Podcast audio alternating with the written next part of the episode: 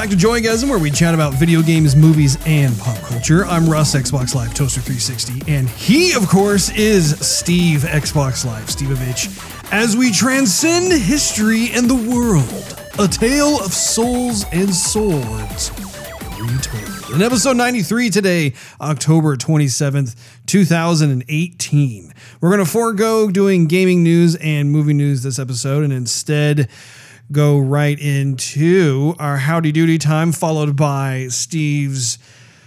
this week in movie and game history. Thank you very How much. many times am I going to say it? You're probably going to have to say it a few more times. Okay. uh, I, I'm a slow learner over here, but I ask that you don't give up on me, Steve. I will get it right one of these days. And following that, we're going to be jumping into our topic of the day, which, of course, is Soul Calibur 6 impressions. But, um, you know, you can, of course, fast forward if you want to. Uh, just look at the timestamp located in this episode's details sections of iTunes, Google Play, Spotify, YouTube, etc.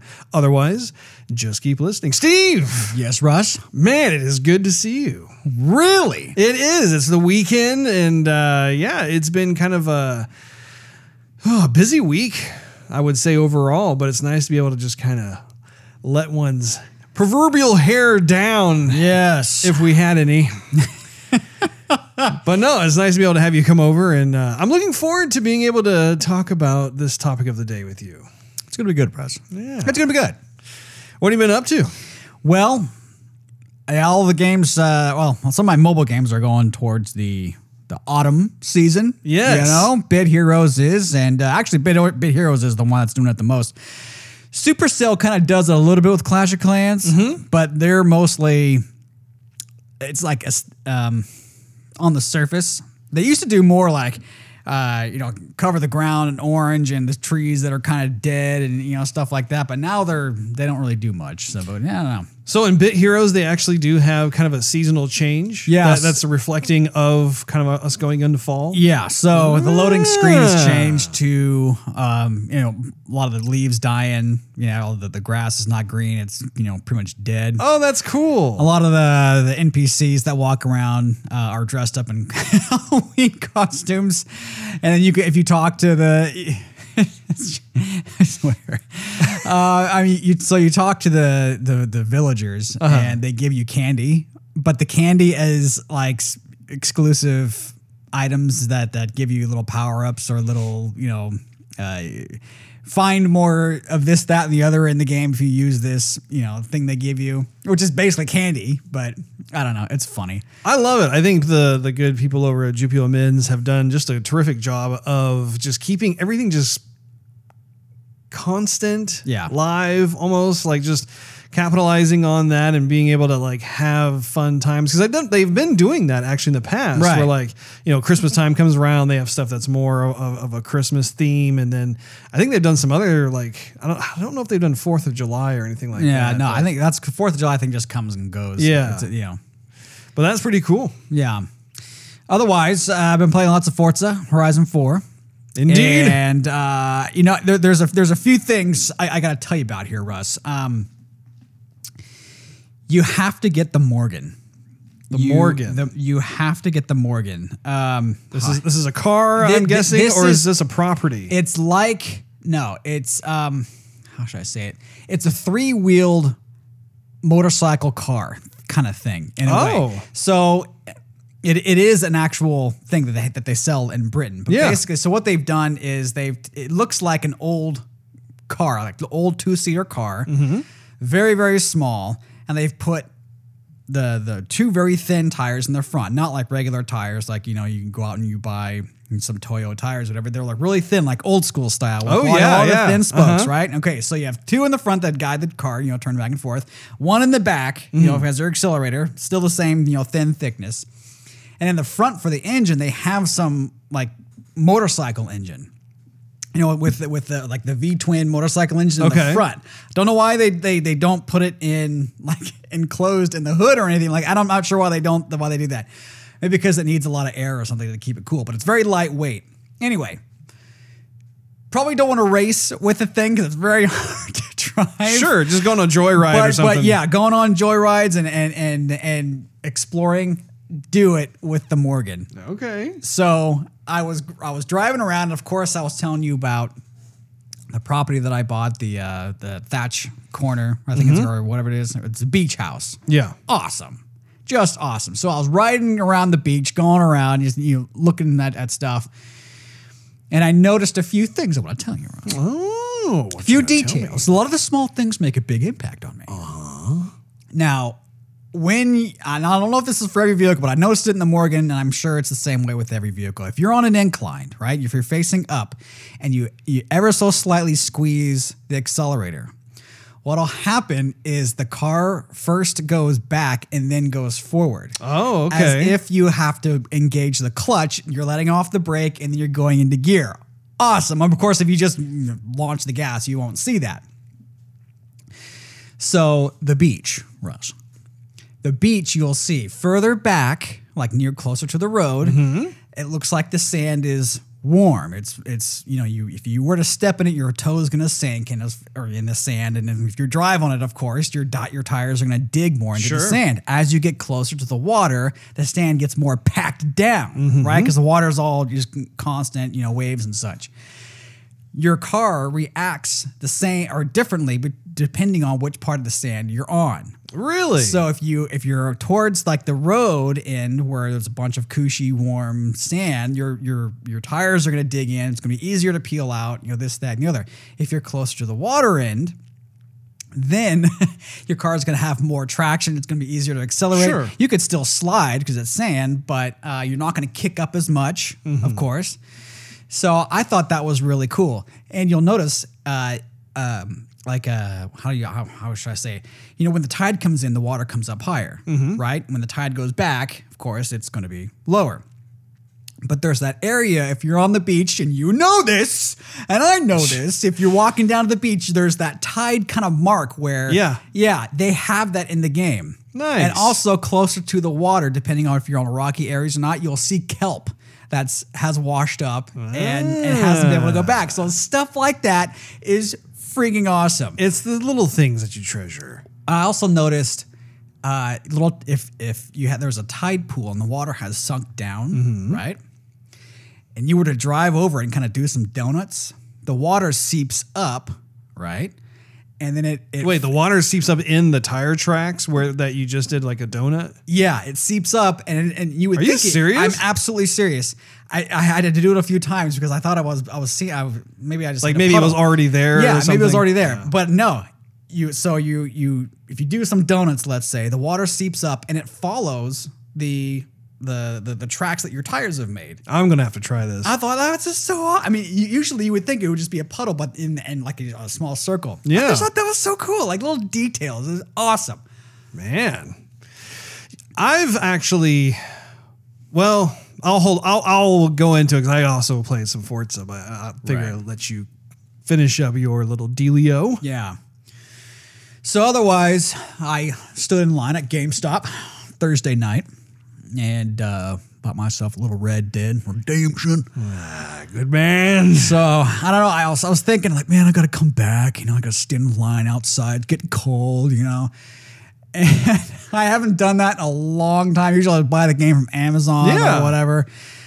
And so I stand in line and I'm looking around at people like, what's up? What's up? You know, and there was a bunch of people there. There, everything was fine. There was people You guys listen to. Joygasm? Yeah, You should. Uh, you do a podcast. Uh, you guys should listen. So anyway, it to GameStop's credit though, and they're not paying us, but I'm just saying they had everybody organized into groups. Mm-hmm. And so if you got there, I was group eight. I don't know. I think there's like 12 groups or something. Yeah. But if you got there and they were calling your group, it didn't matter where you were in line. You just go in and get your game. Which I thought was awesome because I was kind of towards the end of the line. And I'm like, great, this is going to take forever, you know?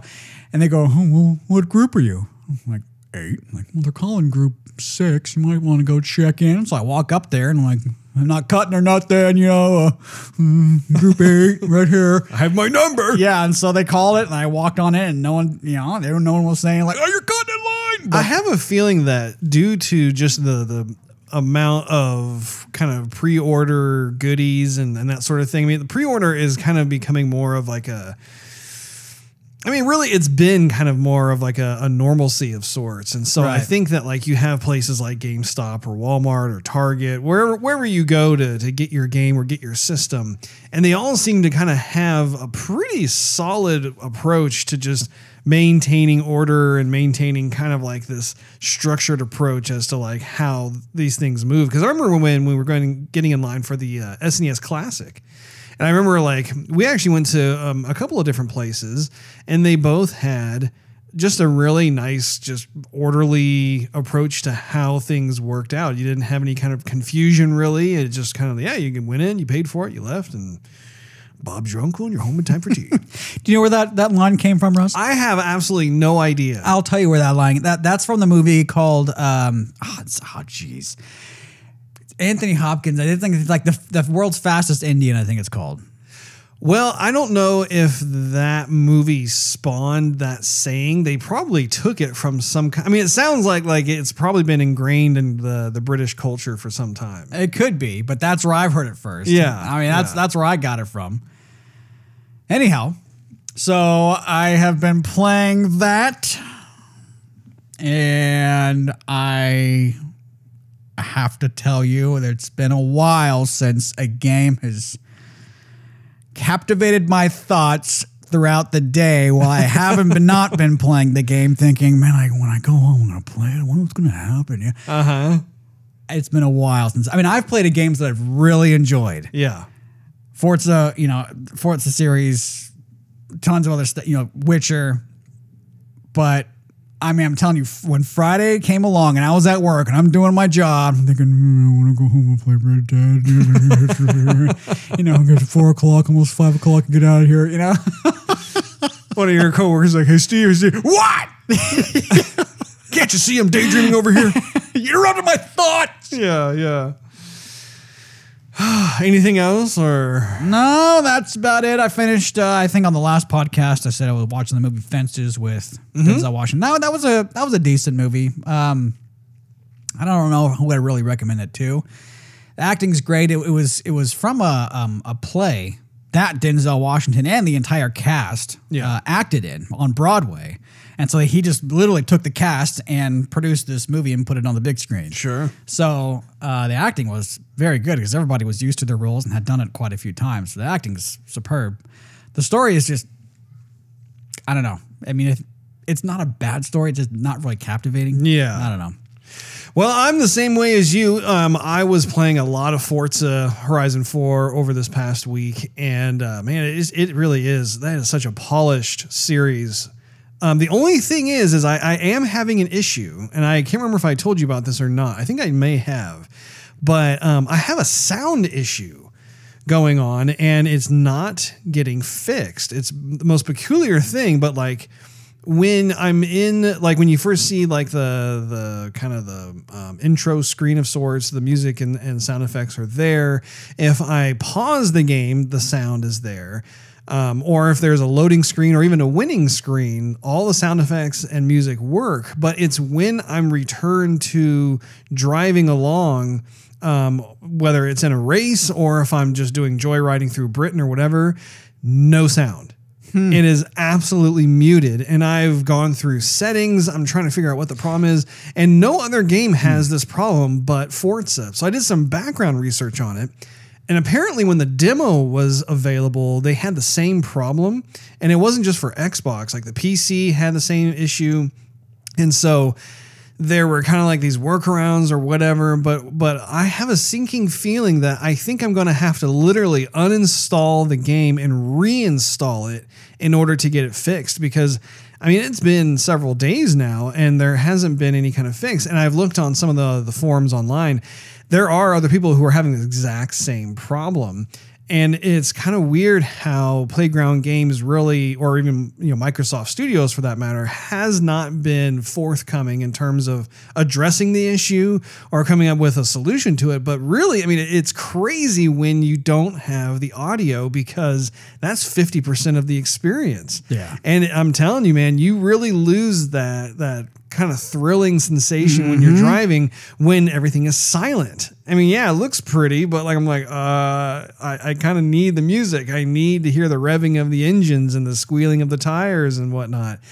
So my hope is is that perhaps in the next week or so they'll have some kind of fix. Maybe they'll have another update because I think what happened was is they had some kind of patch update that um, I obviously had to install in order to, to play, and I think they somehow introduced a bug or something. And so I'm gonna wait and see when the, the next one comes out because you know they'll, they'll probably have something else that'll that'll come along and I'm hoping that that it'll it'll return back to normal. But um, it's going to be kind of a bummer if I have to like uninstall and then reinstall the whole thing again.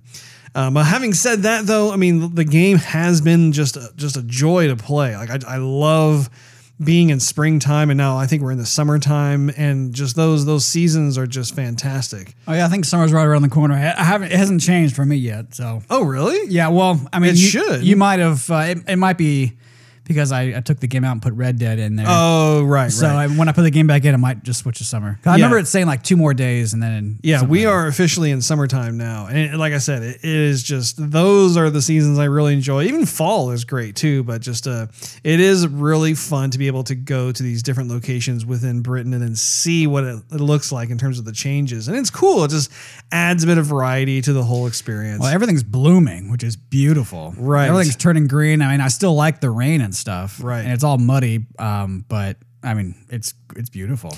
I still absolutely hate uh, the different types of outfits and horns that pollute the uh, the lottery system. Yeah. There's nothing worse than seeing like certain cars or like a nice sizable credit score that you can get, and then instead of it landing on one of those, you get a brand new T-shirt, and you're Yeah. like, no, take those out. But um, d- definitely looking forward to playing even more of it. It's just a fun. it- It's it's just a great racing game. I, again, I just hope that, that that particular audio issue gets fixed. I speaking of the horns though, I do like how they incorporate some of the other games themes in there. Mm-hmm. I don't know. To me, that's just a celebration of, of games all together. Like I the mean, Halo theme. the Halo theme, the Sea of Thieves theme. Yeah. By the way, I did the I did that Halo showcase event, which was What'd you think? That was cool. Uh, I mean, they have what was the banshees or whatever in there. I'm like, oh my gosh, I have a banshee and a had some other game. What in the warthogs that were, that yeah. were riding with you. Plus, when you saw Master Chief walking forward, he still sounded like it was direct from Halo. Yeah. I don't know. I, I like that stuff. I really do. I mean, because Forza's not trying to take away anything from Halo. Well, you know? again, too, like it's just nice to have these crossover events Right. where, like, you have these guest characters from other games, and again, like we even have that with Soul Calibur that we'll get into later on. But it's just, I have, I too, always have appreciated like just that that kind of nod of sorts to other games and just being able to p- place them in it because it, again, it's just a celebration of Right. playing video games and, and acknowledging these other titles that that fans love. I also will have you know, Steve. yeah. I purchased the Hospital Channel soundtrack from iTunes. I w- I haven't been able to find Pulse. Pulse is like the main one that I love listening to. Um, I'm not sure if they're planning on having th- those be released later on in the future, but Hospital is one that you can get. So I've been in, actually on my way to work this week. I've, I've been listening to some of the tracks, and it it is just as fun to listen to when you're on the freeway as opposed to playing the game. I think Hospital's like the dubstep channel, I think. I don't know if it's considered dubstep. I mean, it definitely has kind of more of that like house electronica. It's like more harsh electronic, yeah. Yeah. But uh, but I was just again like you, I I too was able to get uh, Red Dead Redemption. I ended up getting the digital download, That took you a while to download. though. ninety gigs thereabouts. Yeah. it- it is a large game, and I bought the ultimate version of it. It's like hundred bucks, so it has um, some extra goodies in there, some extra story campaign side mission kind of stuff in there. Um, some stuff for the uh, the online component, which you know what's interesting when I was thinking about um, like GTA, for instance, like I absolutely love GTA 5's story, and I and I just really enjoyed playing through it. And I'm currently kind of going back through and playing it on the on your version, the Xbox One version of the game. But I never ever got into the online component. And everybody who I've talked to who is a GTA fan, when I tell them how much I love the story of it, they said, "Oh, you have no idea. Like the online mode is actually like 10 times as good as the story itself. And there are people who've been playing for like the last five, four or five years, Yep. ever since the game was released. And they're just as committed and loyal to playing the game simply because Rockstar keeps introducing all these different types of different vehicles or weapons Missions or and- missions, yep. that sort of thing. That they've they've really been terrific at just keeping stuff fresh. Um, and apparently RDR2 also has some sort of online mode, which I think I'm going to give it a shot. Like, like I never, like I said, I didn't get into the GTA sort of side of things, but I think once I finish the story of RDR, I think um, it'll be fun to like just test it out and see what what all uh, is into that. And I suppose it's it's worth noting too that um next the next episode of Joygasm we're going to be having our of course our main topic of the day be Red Dead Redemption of course. but we need to be able to have time to play the game and um I can tell you too I mean so far I am absolutely giddy I cannot believe I'm playing Red Dead Redemption 2 I mean, as you as you well know, the first Red Dead Redemption is one of my all-time favorite games. I would say it's probably like in the top five um, of my all-time favorite games played. And um, man, I, I'm gonna hold off on the details for now because we were gonna give our impressions next week. But I, what I can say is just, I mean, I don't have a 4K TV, I don't have an Xbox One X, but just playing on a 1080p. That is a gorgeous game. I don't need like, and you don't have an Xbox One X, but you do have a 4K TV. So some of those things I would think are a little bit more bumped up, a little Yeah. upres and whatnot. That is a gorgeous game, Yeah. man. Like just just the wilderness fully realized the way it is. I'm really enjoying it so far, and I'm looking forward to just putting many, many, many hours into that. So I haven't watched any movies, haven't uh, you know Yeah, I have three of my Netflix just still in the envelope at the house. I hadn't even. I don't even know what I have. it's been a while since I've actually watched something. Yeah. But I mean, again, again, there are so many games. I mean, of course, I was also playing Soul Calibur 6 this past week. Um, and just been really enjoying that. I'm, I'm a huge Soul Calibur fan, and, and so we'll get into that um, a bit later. But let's transition over to the uh, this week in movie and video game release dates, Steve. Cue the music, Russ. No, thank you. Oh, thank you. Yeah, a little bit. Consider it cue. A little bit too late there. no, no, God. So this week, uh, let's see. One thing I have to mention. This was in my notes, and I think I hurried past it. My bad. But so last week in movie game history, Last week, uh, the movie Bullitt, uh, which was Steve McQueen, one of the most famous Oh, yeah. car chase scenes in, in movie history, turned 50. 50 years old. Uh, came out in 1968 as of October the 17th. We should watch that. Movie was so-so, but that that car chase scene, I mean, great to. It was back. in, It was in San Francisco too, though, with the, with those hills. Yeah. you know. Anyhow, fast forward to this week, we have Pleasantville. Oh yeah, Came out uh, in 1998 as of October the 23rd, which means it turns 20. That was the movie with the, uh, it was like half black and white, but the more the characters did bad things That's or more right. modern things, it started getting more color. Yeah, that was uh, Tobey Maguire was in there, and uh, oh, what was the Uh, the girl's name? No, there's another dude who's in there too who's, uh, I can't remember the guy's Reese name. Withers was it Reese Witherspoon? Uh, yeah, I think she was. Okay, We can, we can IMDb it. Indeed. I, I can remember that the, the one dude. Oh, jeez, I can't remember his name. He's like, I want my dinner, but his wife had gone out and done something. Yeah, anyway, oh, you're uh something H Macy. I think so, Uh, William H Macy. possibly. I know who you're talking about. Okay, so a couple of the classics here, Russ. The Right Stuff came out in 1983, turns 35 as of October 21st. The Dead Zone also turned 35, also came out on October 21st, 1983.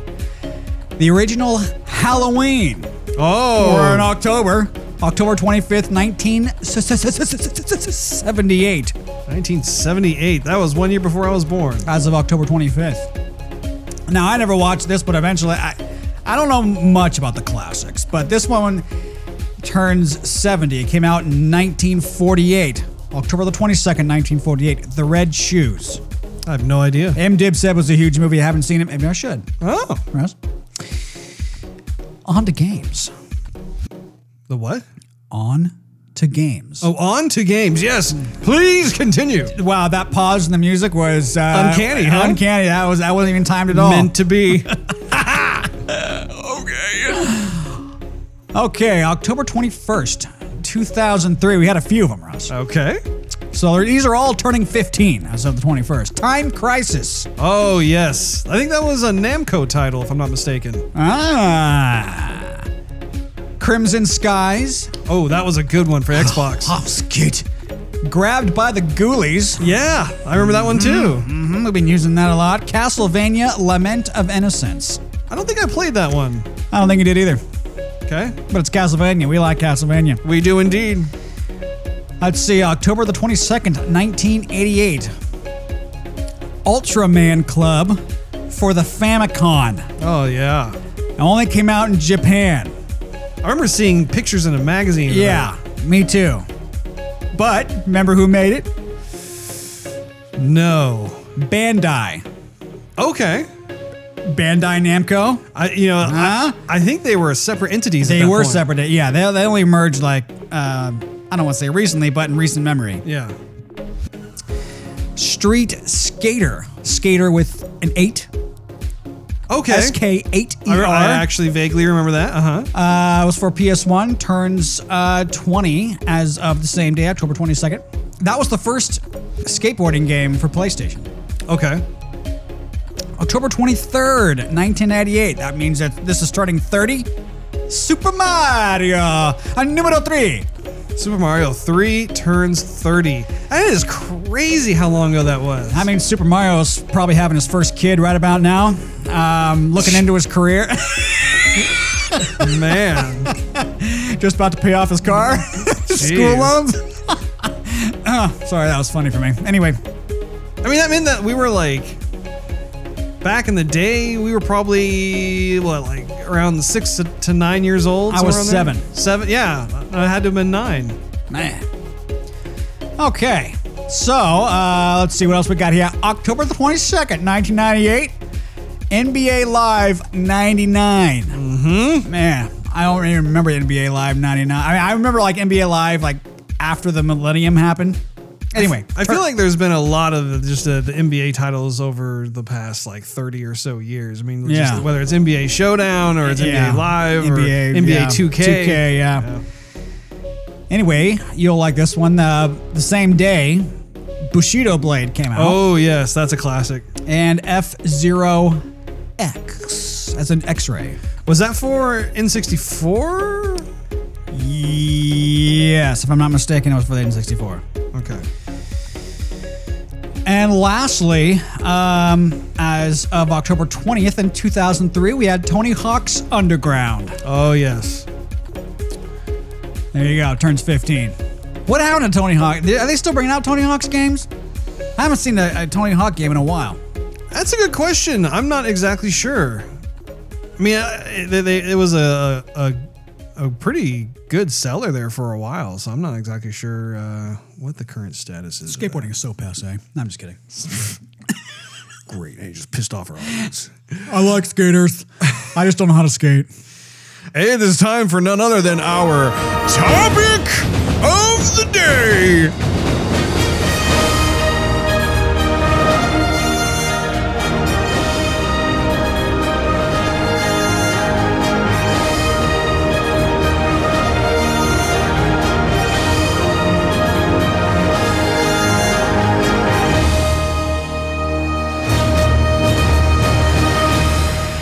You know, my brain did a fart just now where I, I couldn't decide if I wanted to say Soul Calibur or topic of the day. Sopic of the, of Yeah, the I just say. Apologize about that. Anyway, uh, yes, our topic of the day is Soul Calibur 6. And um, man, there's a lot I want to talk about here. So for me, I uh, got the collector's edition, which had a few goodies to it. It came with this steel case soundtrack, which I'm not sure if I've even shown you, Steve. But uh, It's pretty cool. Like on one side, it has one of the blades, more of the. That's the that's the the good sword, basically. Mhm. Yeah. And on the back side, of course, you have And the, the bad the, sword. The, the, the bad sword. Good the bad. That's nightmares on the back, and that's uh, Jean Croix on the front. Uh, I'm not sure about Jean Croix, but it's. They actually have names of these swords. One's the Soul Blade, and the other one's something else. I can't remember exactly what it is. But, anyway, they're kind of like the elemental versions of each other, you know, just the yin and the yang of swords. So what's interesting is when you open this up, One has an eyeball and can see. The other one's blind. That's right. um, so in, when you look inside here, what's nice is that you have, of course, a CD that um, has the soundtrack. I haven't actually listened to the whole thing, but I did briefly pop it in. There are like, I think, 24, 25 tracks in this thing. Some of which I'm not even sure if they are um, in Soul Calibur 6 because I, I played the first one and I, and I think it was back to like it was either when it was back when it was called Soul Blade or if it was Soul Calibur 1 but that was kind of a treat because I was like man I don't think I've heard this at all and so I'm I'm definitely going to be able to put some time to just listening to what is on this because of course they're going to have the music that's in this game um, and of course, when you look at this, they have some some nice uh, art. There's one one side is Siegfried, and the other side I think is Nightmare. When you take the disc out, that's what, there's a nice little case there to protect the CD. Nice. Now, what's also interesting about this is it has, if you notice, this little speaker. Whoops, the microphone. Nice. But anyway, um, one of the selling points of the collector's edition, and, and I can, you know, there, I can close this to show you. There's a little button here. It's kind of hard to see. You have to look for it. So what's interesting about the speaker is that um, they advertise, oh, well, there are voices that you can listen to on this thing. Soul Calibur, Soul, Soul, Soul, Soul Calibur. Well, it's kind of so in my mind when I when I when I was reading this, I was thinking, oh, sweet, okay, it must have all the different characters from the game you could listen to. You know, that has different types of phrases that the characters use, and I mean that's kind of a fun little memento of sorts. it has the the guy in the beginning of the level, right? How did you know that? I knew it. How did you know I, that? Be, because I don't know. The game has some corny elements to it, and I and that would be uh, that's just fitting. Yeah. So here's this is the thing that is a bit of a bummer for me when, when it comes to this is that out of all the voices in the game, I could care less about the announcer's voice. Like, yes, I'm glad that they use the same type of voice throughout the series of Soul Calibur because it's just, you know, it's just part of the world of Soul Calibur. But when it comes to something like this, why would you only have the announcer's voice? Like, give me like Mitsurugi's voice or Ivy's voice or Sophitia. Like, it doesn't matter. But but you have all these different voices that would be a lot of fun to be able to like just play uh, at a moment's notice. But no, we get we, we all we get is the announcer's voice, and it's like, oh, you guys, you, it's a missed opportunity. Are you gonna play it? Yes. Now the other problem is is that the quality of this sounds like Like a, one of those pull string toys. Yes, it does. So like here, let me let me play some. Hopefully it'll pick it up for you.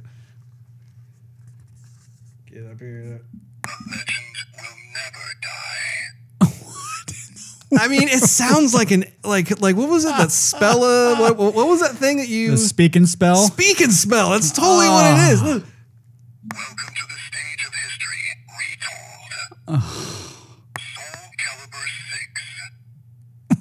Transcending history and the world. I knew it. A tale of souls and swords That. eternally retold. Oh my gosh. So I mean, when you listen to that, you're just like, oh man, like I like the okay. So I like the idea of what they were going for with like the steel case, like audio. It had to be something comical. I mean, it, it's it's gotta just be there to put a smile on your face. You know, I mean, you can't take that serious. It- that's not a cool element. That you know. Right. I mean, like, like, like you said, it is very fitting because there, there is kind of a silly aspect to Soul Calibur. Not overly so, but just, I don't know, like, like, and especially when it comes to something like this, I do think that there are probably fans out there that do like it. Yeah. I am not one of them personally. I prefer, like I said, I would rather have like a nice range of the different characters to be able to listen to. And I also wished that the voice quality would have been better. Because I mean, this is about as cheap as you can get. Yeah, yeah. I mean, you can go to Hallmark and get some of those like audio When you open activated cards, cards, yeah. and it actually sounds better. And that you can get that for like two bucks or something. So Man. Uh, f- four bucks, Russ. four bucks. Okay, fine, four dollars. but so okay, so just just to, to recap on this, so the artwork on it is very nice. If you want to hold it, you know, it feels good too. Can I hold it? Thanks. you can. It's nice and smooth. Yeah, it feels like the the steel case Saving Private Ryan uh, Blu-ray that I Yeah. bought. Yeah, kind of standard. And of course, again, I really like having the the. I like how the, the the audio CD comes with it, and there are tracks in there that honestly I don't think exist in Soul Calibur Six, but maybe they just added in there just because it's part of the family of Soul Calibur. So you have that. Now, of course, you also um, have with the collector's edition the Art of Soul Calibur 6. And this is a hardcover book. It really, I mean, again, I don't know, Steve, if you actually held this or not, but what's nice is that uh, has a nice kind of feel to the cover. If you run your fingers over like kind of the the, the title as well as like some of the Kinda, um, decorative elements, there's kind of an embossed, kind of like a raised Ah, feel in it, that sort of thing. Kind of hits their microphone a bit. You know Yeah. Um, I really like the book. I've always been a fan of the art books that come with various video games, especially if the art direction is super strong.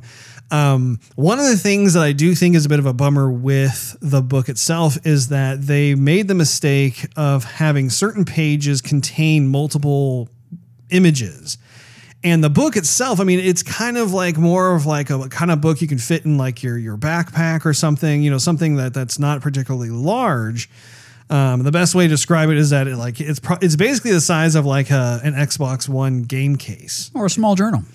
Or yeah, like a diary or a small journal, that sort of thing. The the images that are that take up the full page are fine. I don't have a problem with that. But I just as a fan, I really want to be able to appreciate all the details, and I just can't see it. Like if you have three images that that are kind of in a layout fashion on one page, it's like, oh man, I can't really see all the stuff I want to see. Again, it's a smaller gripe. I'm hoping that Namco will come out with some kind of like huge, nice, big size art of Soul Calibur, like the the history of Soul Calibur art. Because I mean, all of it from from the beginning to now, I, I've always been a big fan of it. They've had a tremendous art direction, really beautiful textures and patterns to all the outfits and stuff, and of course, the anime style just looks really cool. A lot, lot of nice detail to it.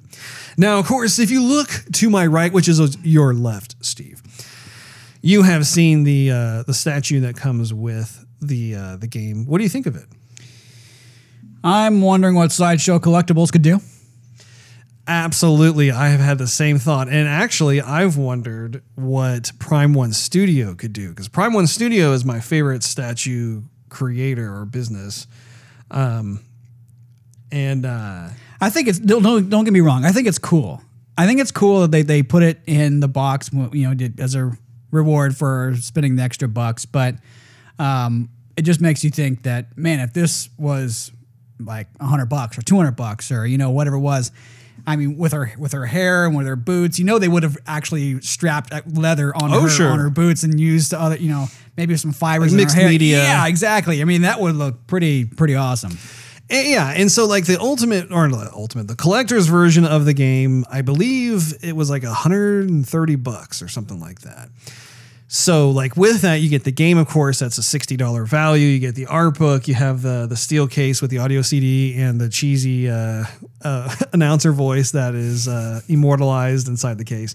But you also get this this statue that that is a, a decent size. The detail about it, I mean, if you look at like like the the fabric itself, it looks really nice. Yeah. And when you think of like, like for instance, like a Prime One statue will run you on average. I mean, on the cheap end, it's probably going to run you about eight hundred bucks, and some of the larger statues are going to run you probably about twelve hundred to twenty. To, yeah, really two thousand dollars. I want a statue the size of your house of Optimus Prime. That's 50 grand. So I mean, that gives you an idea. I mean, again, I spent 130 on all this stuff. So actually, now, I mean, looking at that, all things considered, it's actually, a, uh, I think it's a decent statue. Now, I want to also talk about how there were different versions of this too. Like I think, if I remember correctly, there is a version I think in the UK where this statue is actually silver. It's made of silver, and it, I mean, of course, that one just looks has a much better presence than the one that we have here. Then again, I still really like this one. I think it's a lot of fun. It's a nice little memento of sorts. But um, I'm kind of surprised as to some of this, the, the, decisions that were made. Like for instance, there was one where I think if you order the the game through the Namco website, they would actually give you like an Ivy pin of sorts that you can put on your your jacket or whatever. It's like, oh, I mean, Ivy's one of my favorite characters. I would have liked to have had that. Not that I would wear it, but just you know, again, just geeking out I- on like, You would wear it to Comic Con. yes, I would indeed. I would wear it proudly. Be like, she's my girl. So, um, one of the other oddball things about this game is that um, they have a season pass. What's weird though is that the season pass did not come with the collector's edition of the game. If you were to order the deluxe version, which is kind of the in between, like you have your base game you buy for 60 bucks, then you have the deluxe version that I think was around like $90, 80 to $90, somewhere around there. And then you have the collector's edition, which is 130 you know, typically when you have a game that has those different offerings, the like the collectors, basically the ultimate version of the game, it includes everything and more based on like all the the the, the more cheaper versions of the game itself. Totally shocked that this decision was made by Bandai Namco because what essentially happens is is that in order for me to get the season pass, I then have to go on Xbox Live in the Xbox Store and spend another like thirty dollars on the season pass. Man. That doesn't sit well with me because I'm like, hey, I'm spending a pretty penny on this this this collector's edition. Therefore, my expectation is I want to be able to have everything that the previous cheaper versions offer plus more. And because I'm a huge Soul Calibur fan, I yes, I did buy the season pass. I, I spent the thirty dollars. So the marketing people, good job, excellent job at Namco. um, but what, what was interesting too was that one of the um, the characters wh- who was they, they were available during the the demo time of Soul Calibur. They did not make her a part of the actual game itself she is part of the season pass, which um, Tira is her name. She's kind of I refer to her as kind of like the Harley Quinn character of the roster of characters in Soul Calibur. She has that really cool uh, circular blade of sorts. Oh, it's like right, in the- right, in the right, right, shape of a circle. She's a really cool character. She's actually one of the more popular characters of Soul Calibur. But it's weird how like they made her a playable character, but then typically like when you have a season pass, it's designed to be DLC of characters or maps or worlds or story that they're still developing. But in this case, she was already there. So it has been a large um, topic of discussion on online and, and whatnot, just of people who are who are echoing the same type of sentiment of just, hey, why she's we know she's done. She's already existing in this game, but then they decided to just reel her back and use her as part of the DLC. So anyway, Well, they gave us some free stuff. I mean, they gave us Geralt for crying out loud. So yeah, having Geralt in the game, we'll, we'll get to that in just a sec. But um, anyway, I had to talk about that because there are a lot, a lot to just kind of uh, digest with regards to it. And overall, I am glad I got the collector's edition just because I, I I do like what I see here for the most part. Speaking of which, you got the what is it, collector's edition or the season pass or whatever, whatnot, the most expensive version of Call of Duty. Mm-hmm. Did you get anything else with that or just the game? So with uh, Black Ops Four, there yeah there were a lot of of things. I didn't get the physical copy of it. I got the digital download, and so there were different things that that you could get with Black Ops Four. I, I can't remember what they were off the top of my head, but I mean there were a lot of like oh you get a special weapon and you get different kind of uh, little. I don't know things uh, that enhance the game. Uh, like I said, I I would have to look at it again, but um, But did you get as much stuff? Because it sounds like you spent the same amount of money on both games. I did. Yeah, I believe the ultimate version of Black Ops 4 was probably around $130. dollars I don't know exactly how much it was. Um, but here's the deal though is that with Black Ops 4 because it was a dig- digital download I didn't actually get any kind of like physical mementos Yeah. and I think that's what I really prefer when it comes to like an ultimate edition so to speak is I like just I like the like the tangible, tangible stuff, yeah. yeah ju- just once again like being able to look back on this like you know 10 20 years from now and just be like man that was really cool and just be able to check stuff out and I I don't even know if like I'll be able to play an audio CD in anything is everything will probably just be cloud based Speaking of collectible stuff, I remember when I moved you out here and you're like, careful with that box. I'm like, what's why? So I, I peeked in it and it was the Halo helmet for when you, I think you bought Halo 2 or 3 or That, something. that was um, it was either Halo Three or it may have been Halo Reach. may maybe. Yeah, But yes, that I still I, it's- it's in the uh, the closet over there. I know. I know. Oh, I, I love that thing. You know, if you take the helmet off, that uh, there's room to be able to put Halo One, Two, and Three in there. I'm sure there is. They specifically designed it to have uh, the collection of Halo. Didn't you also buy the Gears of War collector's edition? I did indeed. okay. I have Marcus Phoenix being all stoic in a kneeling pose. I need to take that guy out. He's uh, he's probably suffocating in that box. He is. Anyway, back to Soul Calibur. Back to Soul Calibur indeed. So let's go into graphics. This is um, also a point of um, controversy, I guess you could say. Yeah. So in the past, let's start off with this, shall we? In the past, the good old days. the good old days. Um, the first title that came out was Soul Blade. That was for the PlayStation, I believe. And then they changed the name to Soul Calibur for the Dreamcast, which came out in 1999.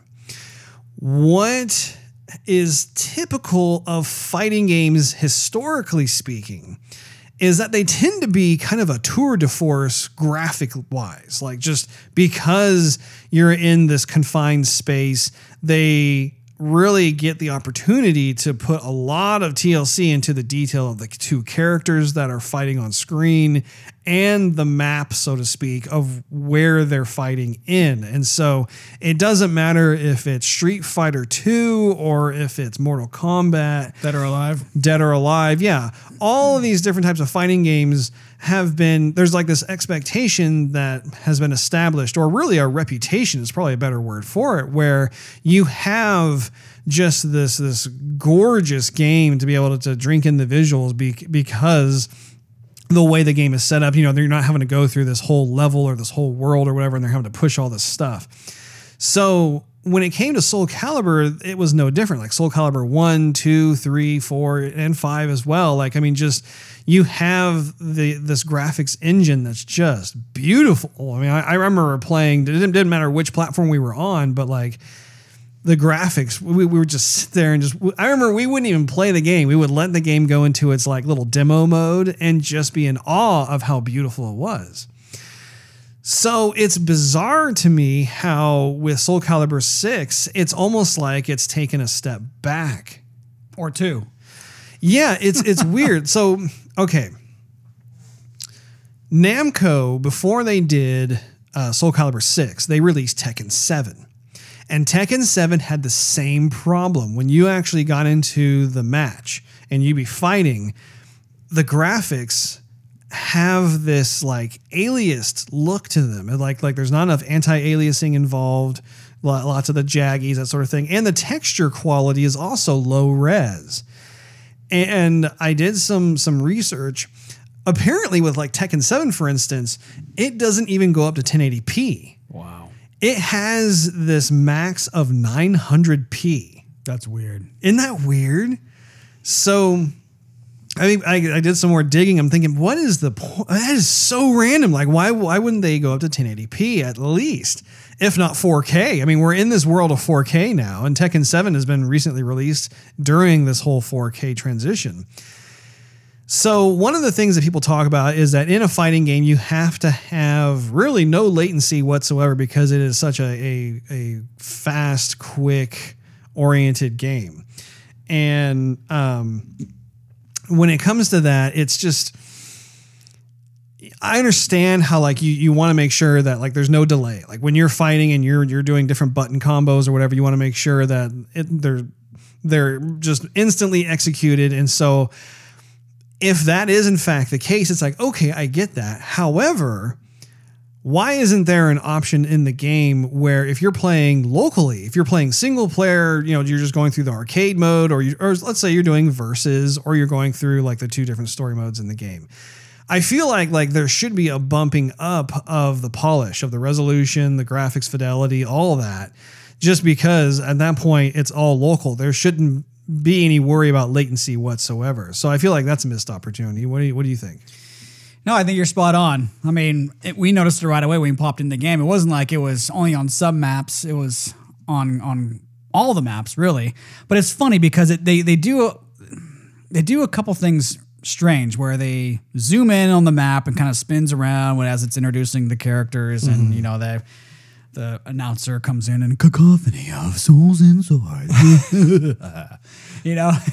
And you think okay where am i? You're kind of looking around and you're thinking okay this is this looks like it's xbox 360 um, and then so you're fighting and then there's some elements upon the platform that look actually good. They they reflect the light and and they look like they have some shadowing. And then all of the background is completely blurred out Yeah, they have a very intense shallow depth of field. Right. And then, I mean, when, when I was, I don't know, one of the last people I was fighting with uh, the, the battle mode there, when a couple of the times that I got knocked out of the ring or I knocked someone out of the ring and they fell into the water, I thought the water actually looks pretty good. Yeah. But you won't know that until the, the two seconds where you're actually looking at it if you fall out of the ring. Otherwise, it's it's a it's a wasted uh, wasted motion graphics, wasted time to It's just a wasted asset. Yeah. exactly. Yeah, and I think yeah, this is weird. Like like the backgrounds, for example, like the the the actual background assets look like they're low poly, like the the, the textures are low res as well, but they're trying to hide it with the depth of field in a weird way. And again, um, well, actually, I don't. I'm not even sure if I talked about. I haven't. I have not talked about this. So. One of the other things about this that's that's peculiar to me is the fact that they are now using the Unreal Engine 4 and they started doing this with Tekken 7. In fact, not just Namco, but other Japanese gaming companies have been making this transition from their traditional gaming engines to the Unreal 4 engine, which I think is a great move because simply because it's a fantastic engine. And it's so weird though, because I think the teams, like for instance, like the the Soul Calibur team and the Tekken team, I think pretty much started their games around the same time, which meant that they had to both get to grips with how Unreal works. And I feel like there's like kind of a learning process that's been taking place where like their teams don't really know how to like completely leverage the game engine to do all the bells and whistles. And I think that may be what is also the problem here is that I mean, I get it. Like like there is kind of a learning curve that that takes place. But I, if that was in fact the case, I wish that they had reached out to the folks over at Epic Games or maybe some developers who were a bit more seasoned with the engine, simply to to take care of kind of the polishing phase of the game itself. Because the characters, the the the different environments, I mean, they're wonderfully created. I love the art direction. They look terrific. It's just like you said, it looks more like an Xbox 360 or PS3 title, not necessarily something that is current gen. Right. Now, I also, um, before I forget, I bought the game, just a, a, a regular version of it for the PC because I have on my workstation, um, it- it's 4K enabled, and I just wanted to see if there was any difference. There is a slight difference in the quality when you're playing on a machine like that, where you're able to max out everything, but it still is not quite there. It's not where it's supposed It's not to be. up to par. Right. Yeah, that's not up to par. It made me think of other games like um, uh, Wolfenstein, Wolfenschlagen, where you play that game and the, the whole entire game is beautiful, and you're walking through and you're supposed to be concentrating on your mission, but it's it's a well processed game. Like they they really focused on every single detail, and then fast forward to this, there's not much really to talk about with the graphics at all. I mean, that's not one of the high points really, which is which is kind of sucks because with Soul Calibur, it's a beautiful game. Like in the past, it's been gorgeous.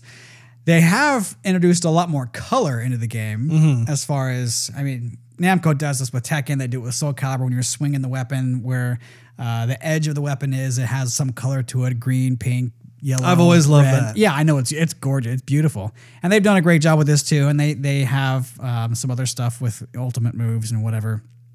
Seems like that's kind of a newer theme nowadays, which it's absolutely fine. It's no problem. It's every, every game has their own take on it. Mm-hmm. Um, but that's one aspect. The rest of the game just looks so so. Um, I just think I, in almost 2019 with uh, processing power that we have now with consoles, Right. Uh, you know, you kind of really want it to be there. Well, and we've seen other titles that have used the Unreal Engine 4 and they look breathtaking. Right. So we know what the engine is capable of. And that's why I I just think that that perhaps the teams are not used to using this newer engine. They just need more time to be able to work on it.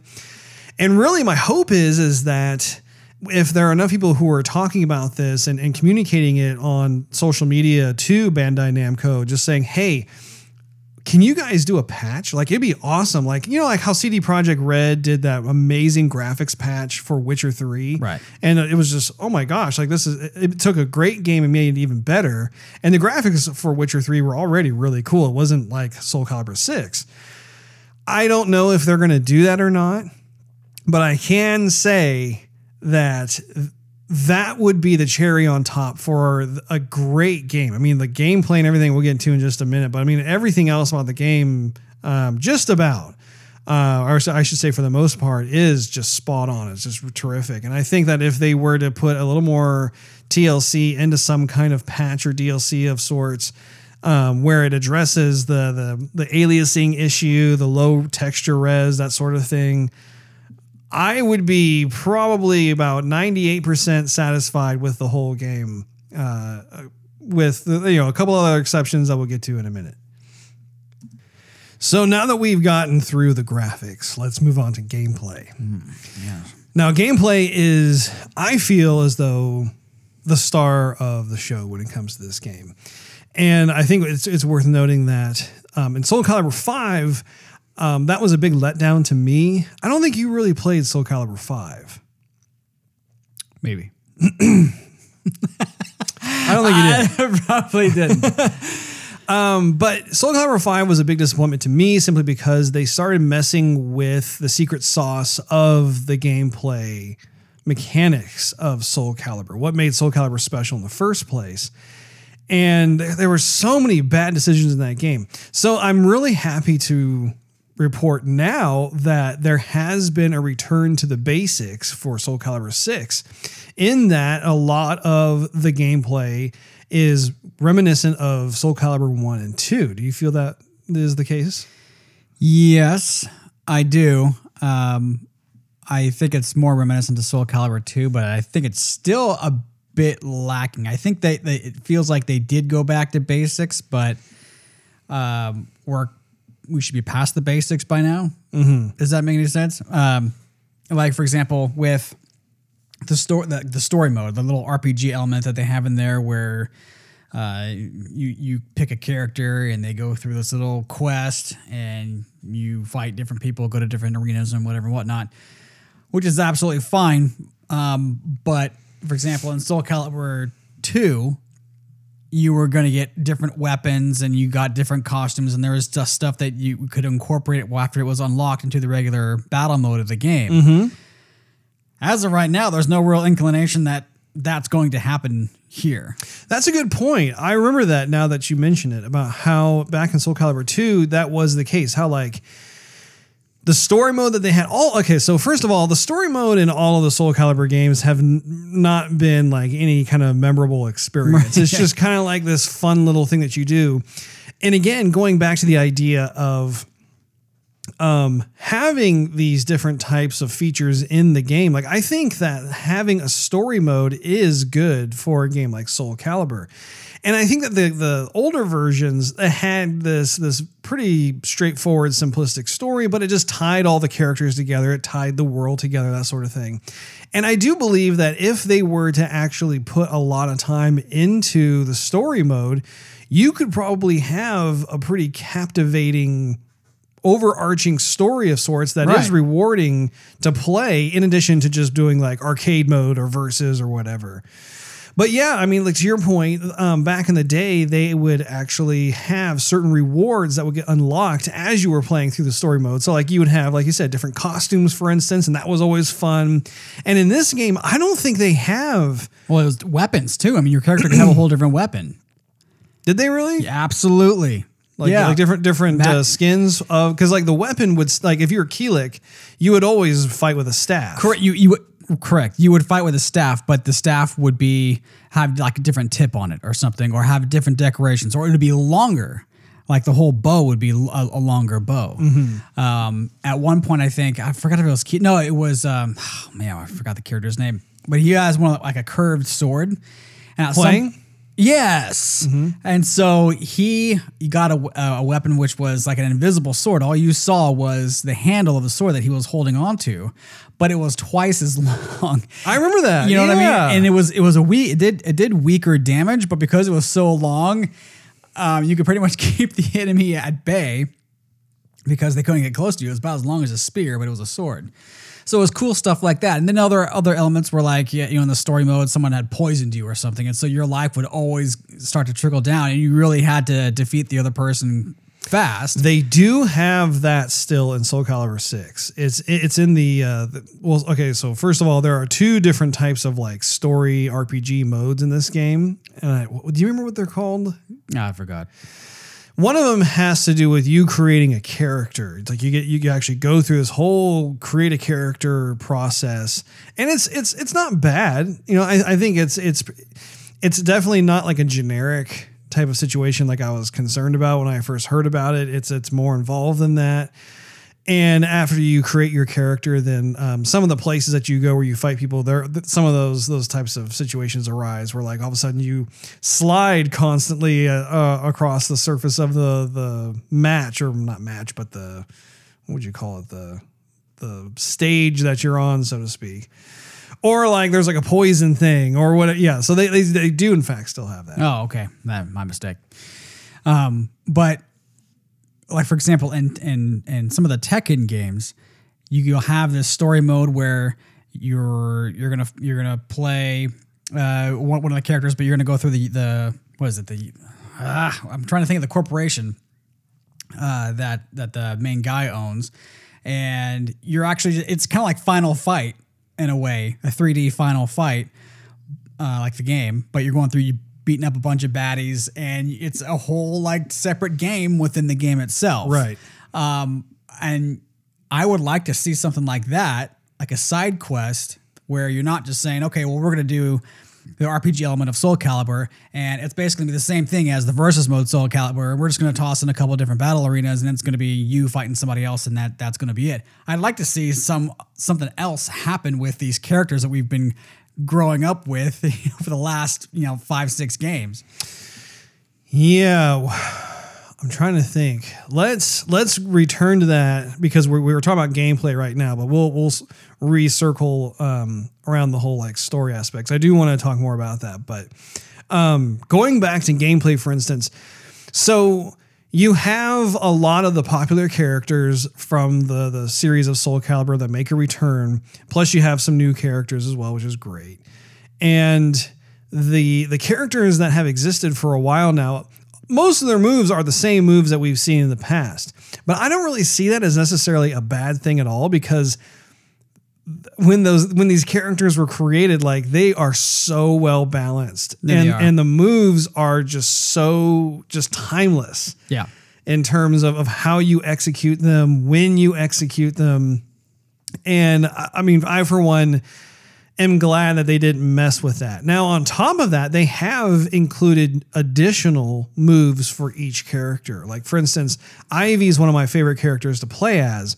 And I noticed that there are a number of moves. I don't even know how I did them. I could just, I happened to just I just mashed a bunch of buttons and she did cool stuff. one of the fun things about a good old fashioned button masher of a game. But I mean, yeah, there, there were these times where all of a sudden I just did some sort of combination and she did a brand new move I had not seen before. And I was like, wow, I was delightfully surprised to see that they had actually added to the roster of different types of moves, not only for Ivy, but for other characters as well.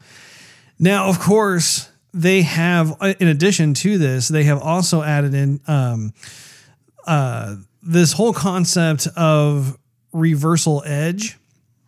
And you were getting uh, quite a bit of that this evening while we were playing the game. But um, of course, the reversal edge is the whole rock, paper, scissors thing where like um, vertical attacks beats horizontal attacks, horizontal attacks beats kicking, and kicking beats vertical attacks. So it's just, you know, it's literally like the one, two, three. Well, sometimes they would they would dodge the attack completely, which I don't know how they were doing that. So that's also what's really what's really fun about it too is that you have the opportunity to block an attack and you have the opportunity to just dodge it outright thanks to the whole like you know eight way movement. You can move into the background, you move into the foreground, and that's one of the things that's always made Soul Calibur real exciting too. And to a certain extent, like other fighting games have copied because that was such a, a cool thing.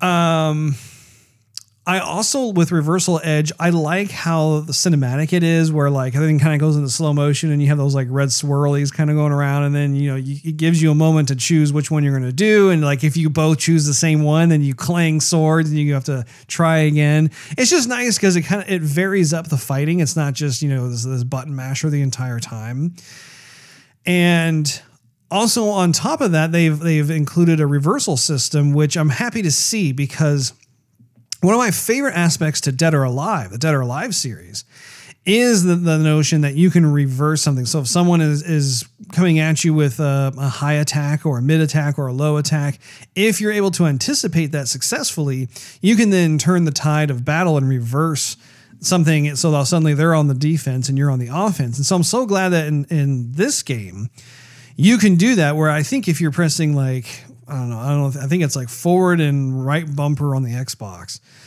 Um, you will initiate this thing and you know you, you'll successfully have um, executed it because you see kind of a green glow that briefly appears. And then especially if, if you contact it, you'll see the other character kind of stagger around and that sort of thing. So again, they're flirting with this idea of okay, how do we break up the battle? So traditionally speaking, it's always been more of a button masher. It's it's an arcade button masher, right? And I like how they're they're thinking, okay, how can we just Make it different. ma- yeah, just just kind of uh, introduce like a, a new unpredictable thing that kind of changes the the pacing, so to speak.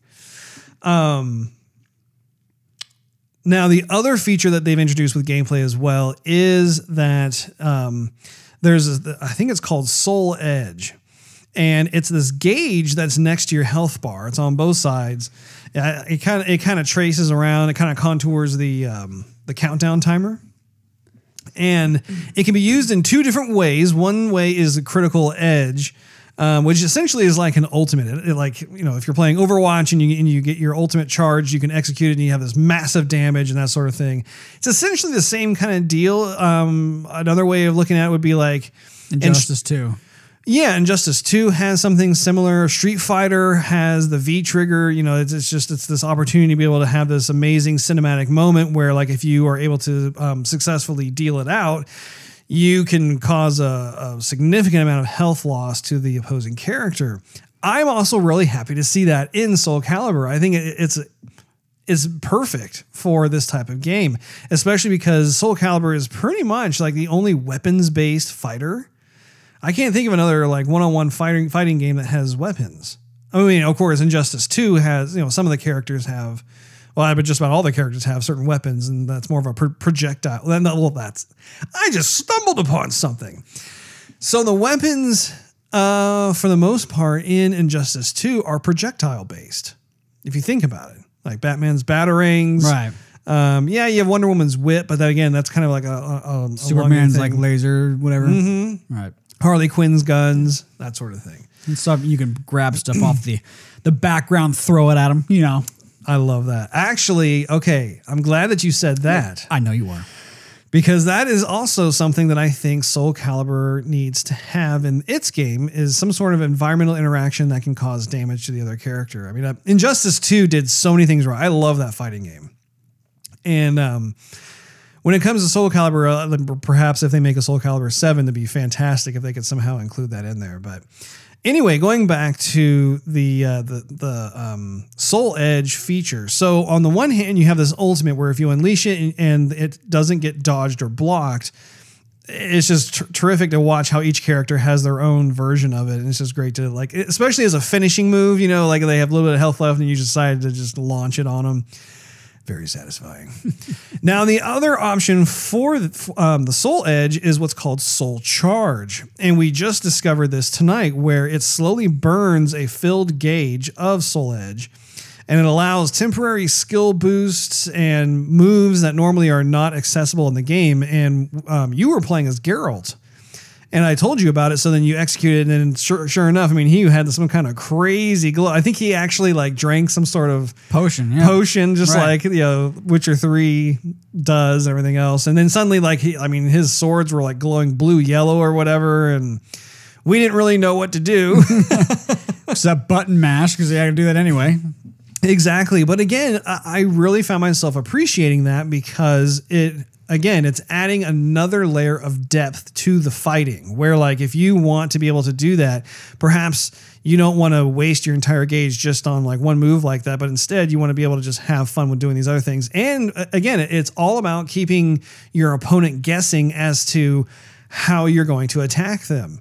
So now you have critical edge you have your critical or excuse me your soul charge you have the reversal engine in place and you have um the the, abil- the ability to be able to actually like reverse move so like if someone's coming at you you can just turn the tide on them completely so again all of these added gameplay elements i feel like are welcome additions to the game do you agree Yeah, I do. I think there definitely needs to be more. I, um, like if there was more, let's say, let's say like parts of the background, like if you were able to jump up on certain steps or whatever, or uh, when I was playing with Geralt and we went back to Kaer and let's say they had the the Witcher platforms like this that Ciri was practicing on the very beginning of the game that you could jump on and and maybe get some distance from uh, the other character, but you didn't necessarily get knocked off the edge of the arena. Sort of thing, or maybe like you could do a double jump off the wall and do some other moves, or uh, climb up some steps and then get some other like height on a jump attack or something like that.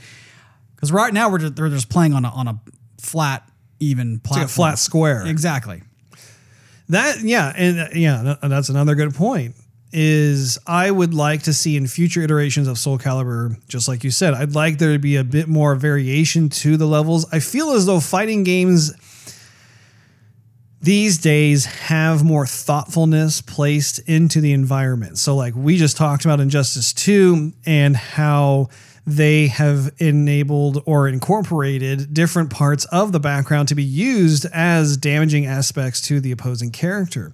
What's also interesting too is like, for instance, Dead or Alive, I think was the first fighting game that to introduce multiple levels Right.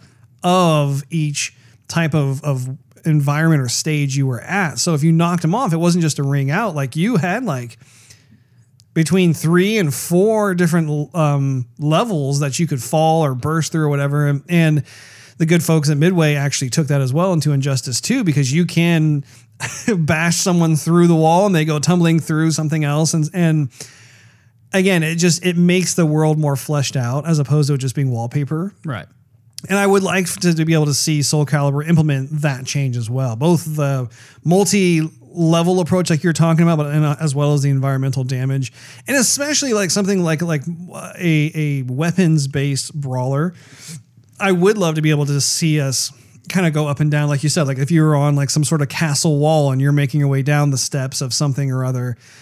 I don't know. Do it in such a way where perhaps there are certain parts where it enables more freedom of movement, but also have parts that are more constrictive, and that would add to the strategy of how you plan on on winning that particular fight. Right.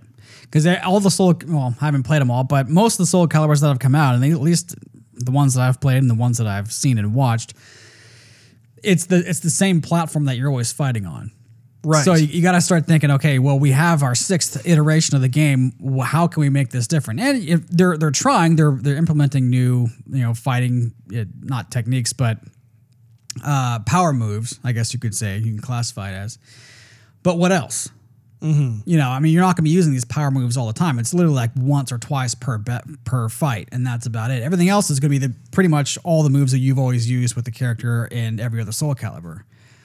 So you gotta you gotta bring something else to the table. You gotta bring something else to the arena. There you go. Yeah. You touch upon something that I've k- kind of had in the back of my melon here for a while. Now was actually me touching the back of your head. Oh, oh, oh well, keep doing it. no, but, but one of the, the the characteristics of some of these these games that are developed by Asian companies, at its core, you'll have the same game. Like for instance, Soul Calibur. We'll, we'll just talk about Soul Calibur. Or we even talk about uh, Ace Combat too, because that's real. I know where you're going with it. Yeah, so at its core, you have the exact same gameplay mechanics um, that have been used time and time again through each one of the sequels of a particular series. So, like in Soul Calibur, for instance, like if I'm playing as Mitsurugi, I know that he has like certain sword moves that he can do. Like if I press, um, you know, forward, forward, Y on the Xbox, I know he's going to do his double kind of like swooshing uppercut kind of thing. That has existed since the very first game. Also, when it comes to like his different um, victory poses, for example, a lot of those victory poses are the same victory poses throughout all the the games of uh, the prior release. So, um, when it comes to that, I don't know if if it's just obviously it's a money saver because they've they've put all this time and effort into it, and so they want to be able to maintain that. But at the same time, they run the risk of having their audience get kind of bored just because it's the same thing just reskinned over Right. and over and over again. Exactly. I go back and forth with it though, just because in Soul Calibur's case, they did such a great job with those characters that they had designed up front, and it's like, man, I don't want you to break it. If it's not broken, then don't don't try and quote unquote fix it. And instead, focus on adding more characters to the roster. Anyway, I, I don't know. It's it's interesting to me how there have been um, other types of, of games that have had the same type of situation, which makes me glad. Like for instance, like Capcom, they're doing a remake of Resident Evil 2. Not to digress too far off here, but the way they're going about it is actually meant for more of a next gen experience. It's not just like, oh, here's the exact same game Right. as what was released decades ago. Um, so we'll we'll see what happens with all that, but You know what would be kind of cool too is during the replay of uh, you know the, the final three seconds of the fight, they'll basically show you what you just saw as as from a side profile. They'll give you basic controls of okay if you want to spin the camera around here or there or whatever. But what also would be nice is if they had something more dynamic that showed the replay instead of just what you saw, how you were defeated or how you defeated somebody else. Just replaying that because you already know what you did the last three seconds. Mm-hmm. Nobody has no. I mean, I might have a memory of a goldfish, but my memory, you know, can last more than three seconds. Steve, I've told you many times on this program, you have a mind like a steel trap. That's right. I, on the other hand, have a, a memory of a goldfish. Okay, no, that actually, know? That's true. That's very true. Mm-hmm. So, But if- you love me anyway. I mean, with the, they're they're incorporating the replay. I think making that more epic at the end, maybe showing a different angle or a couple different angles, first person. I don't know, but something different than what you just saw. So let's go uh, back. Wait, wait, did you agree or you disagree, Russ? I oh, I totally agree. Oh, okay, thanks. Um, but you you made a good opportunity for us to segue back over to the story aspect. so when it comes to the story, so here's okay. If you were to ask me, Steve, I want you to ask, you know, I don't want to ask you anything. Okay, fine. Uh, no, I want you to ask me anyway. If you were to ask me, Russ, what is my ideal uh, approach to the Wait, story? like my ideal approach, Russ. Russ, what's No. my ideal approach? what, no, to no. What if you were to ask me? Russ, what's your ideal approach to the game? I'm glad you go. Yeah, yeah. Anyway, if I was in charge of the story of Soul Calibur, what I would like to see is for each character to have some kind of motivation or purpose.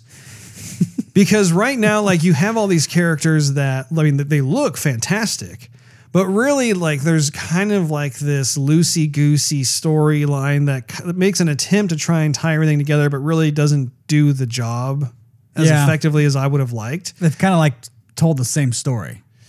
Kinda, but like even in the past, they really didn't have like a like a true on like like they tried to. I don't know. In- the way I look at it is is that I I I like the idea of them having a story in the game. So if you want to take pick story mode, you can go for it.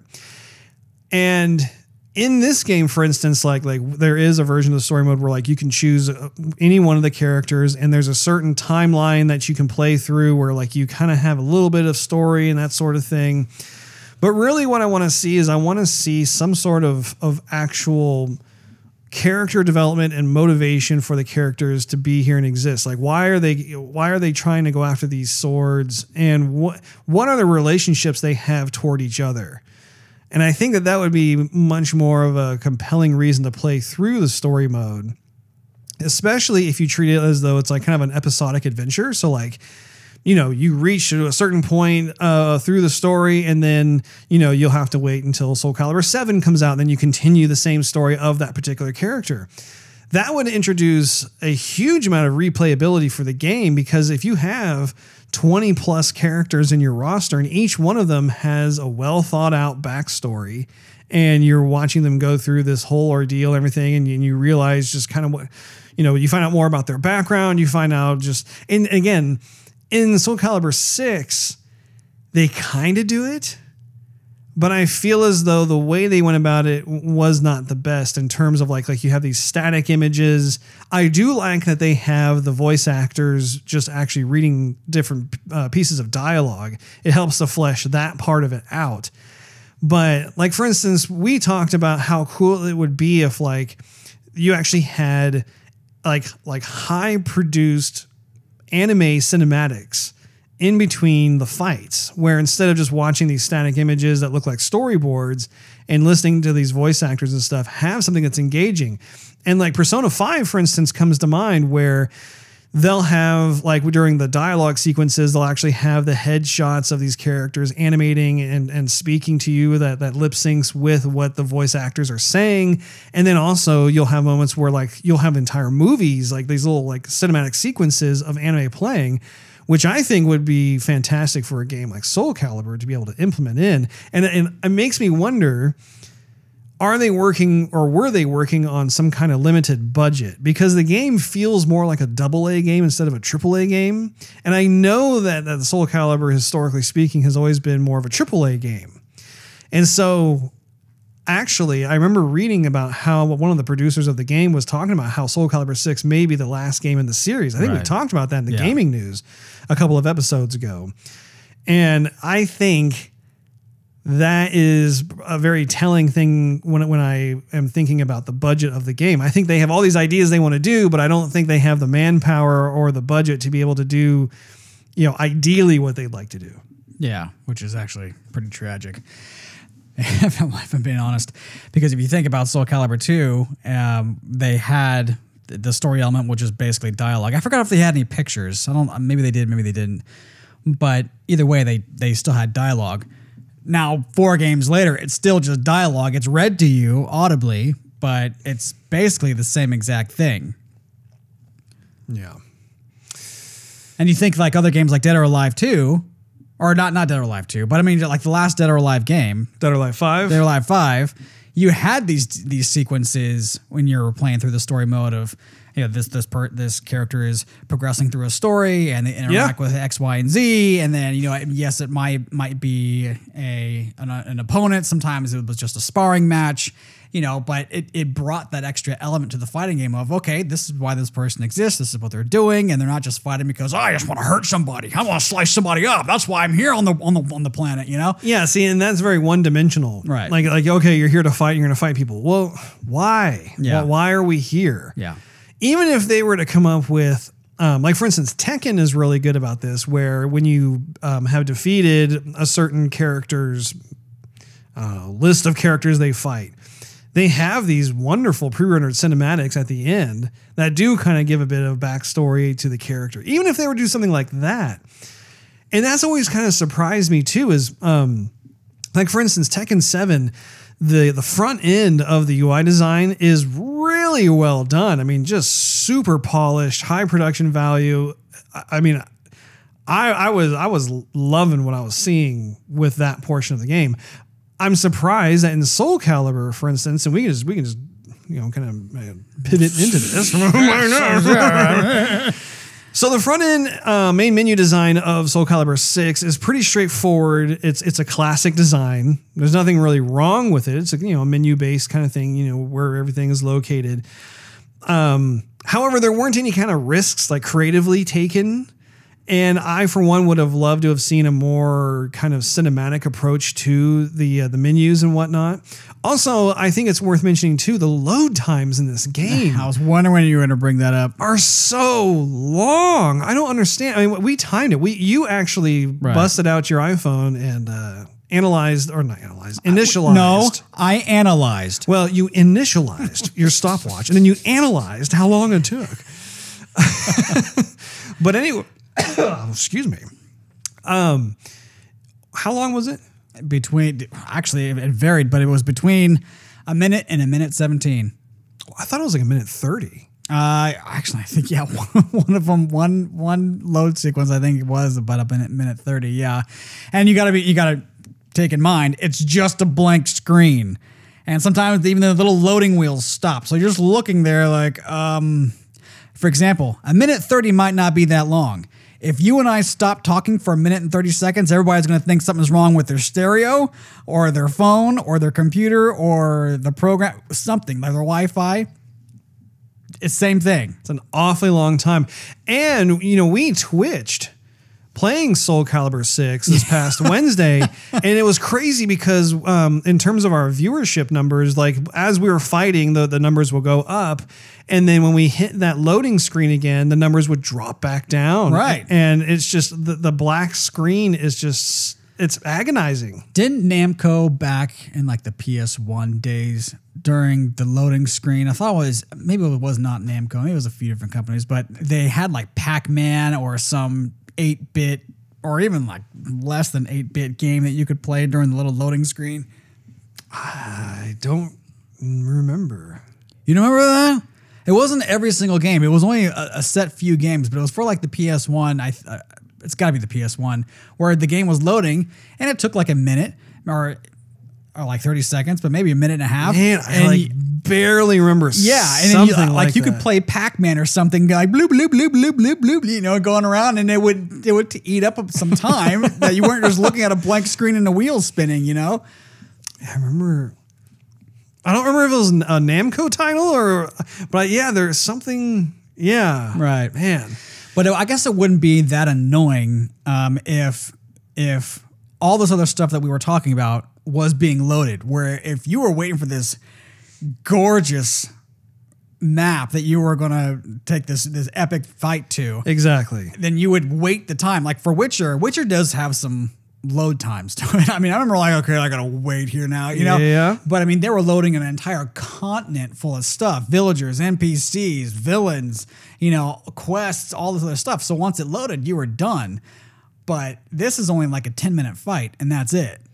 Oh, if that. I mean, it's more like a five minute fight. But yeah, like basically what you're saying is that the load times do not reflect what you see when you're in the match. Because like you come to it and you're like, there. Why would it take this long? Right. for something like this. And again, I honestly think it has to do with them making the, the game engine switch to Unreal 4. I really don't think that they have a firm grasp on how to properly leverage that game engine. And, and again, it's nothing. You know, I'm, I'm not speaking ill of uh, Namco because I mean, for any developer, it's going to take time to, to kind of get to grips with something like that. But yeah, the, I, I've also heard too, and again, this is this is another um, observation I've I've noticed is all of the newer games have some pretty noticeable load times, but I have heard about how if you have an Xbox One X, that the load times are literally cut in half. And I can't help but wonder if the developers are just starting to develop their titles with more of the Xbox One X in mind. Because, like, for instance, Forts is the same way. Well, every every game is gonna be the same way. The Xbox One X is just faster at loading everything. Period.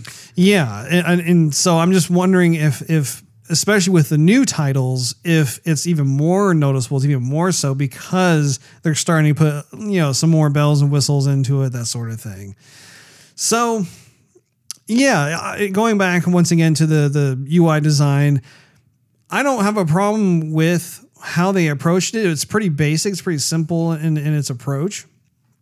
Uh, if if I was actually designing the UI for it, I think I would have um, some fun having the options kind of live in some kind of 2.5D, 3D world that just gives a bit more flair, a little more showmanship to everything.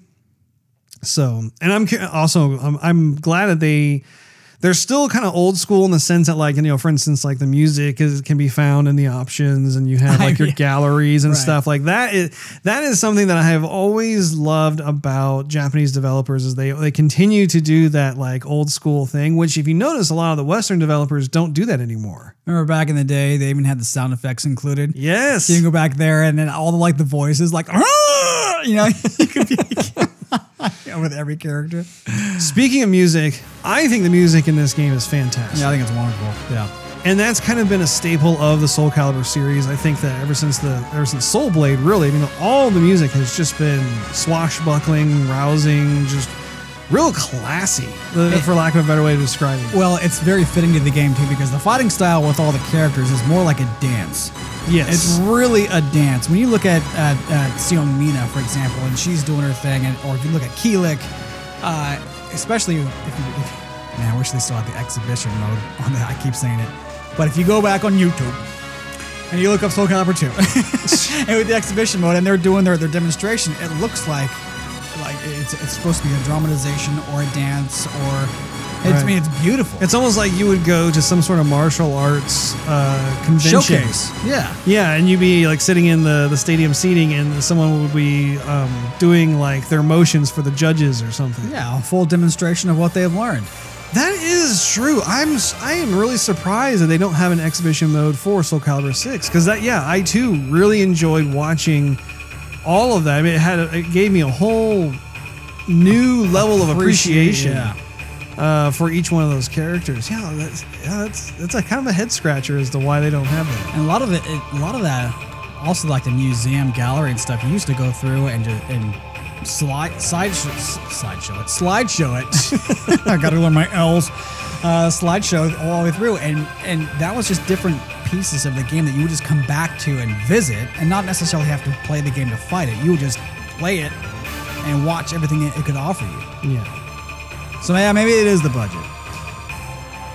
I, I really do think that that is one of the culprits of, of this whole thing. But um, I really look forward to playing through all the music on the audio CD, and really like it plays toward no pun intended. Um, just how it's more of a respectable fighter Right. or respectful fighter, if you if you want to call it that. Like a lot of one-on-one fighting games, it tends to be kind of dirt down and dirty, you know, and, and doing all these things that are terrible. You like you play like Mortal Kombat, for instance. I mean, it's just oh my gosh, some of the stuff in there, especially from the, the latest version, I, I, I kind of wince at because it looks so brutal. But this one is much more. I mean, even like when you defeat someone, like the the host of the show, so to speak, is like Respect for the fallen. yeah, yeah, all that. You're kind of like, oh, I almost feel bad that I slashed and diced that person into all these million pieces. But um, but that's always all been kind of the persona of Soul Calibur. Like it has like you like what you were talking about. It just it almost pays homage to these different martial arts styles of fighting, and it's it, it's done so in a way that's very classic. And of course, the um, the voice acting has always been real fun too. Like it's it's kind of goofy. It's it's that This standard. one, this one's been the most goofy though. you think so? Yeah. I mean, all the all the little tidbits and stuff that they say, they used to just yell and kind of grunt and stuff in the other games. But this time they they say just a bunch of random stuff. I mean, when they're falling out of the ring, like I knew I knew. Yeah, I'm like what? What? Yeah, it, it's it, to me it's, it's pretty humorous. It's pretty it's pretty entertaining in its own way. The only the only character it fits with is Geralt, because back when you're playing Witcher, if he starts getting beat on, he's like not good, sort of thing, you know. Well, and they include a lot of that in this game. Right, yeah, they take his lines out, which that's what I'm saying. It works, but I mean, when I was fighting against uh, one of the girls and she called me a jerk, like, "Oh, you jerk!" I'm like, She called what?" me a retard. that was messed up.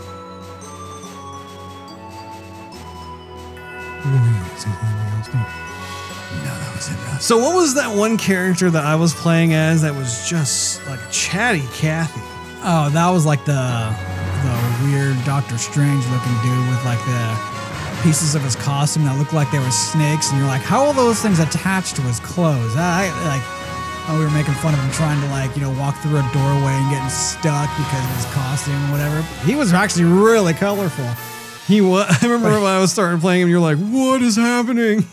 All I saw was a bunch of blurry colors and another person flying across the screen. Here, I'm trying to find his name. Do you remember what his name is? No, Russell, you just asked me that. That's great.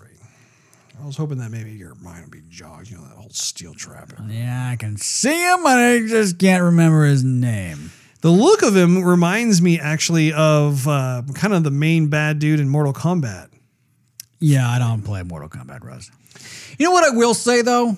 As much as I suck at fighting games, which if anybody's been listening to this game or this game, this this podcast for the longest time, then they'll realize, you know, that's that's gonna sound familiar. Soul Calibur is actually one of the fighting games I don't get like raged with. Tekken, I, I might still get raged at, but Soul Calibur, I don't know. I just I, you just get defeated so eloquently. I just As well. as well. As well. A Z W E L. That's um The self proclaimed leader of humanity. as well as um. No, I'm just kidding. There's his picture. Yeah, uh, yeah, yeah.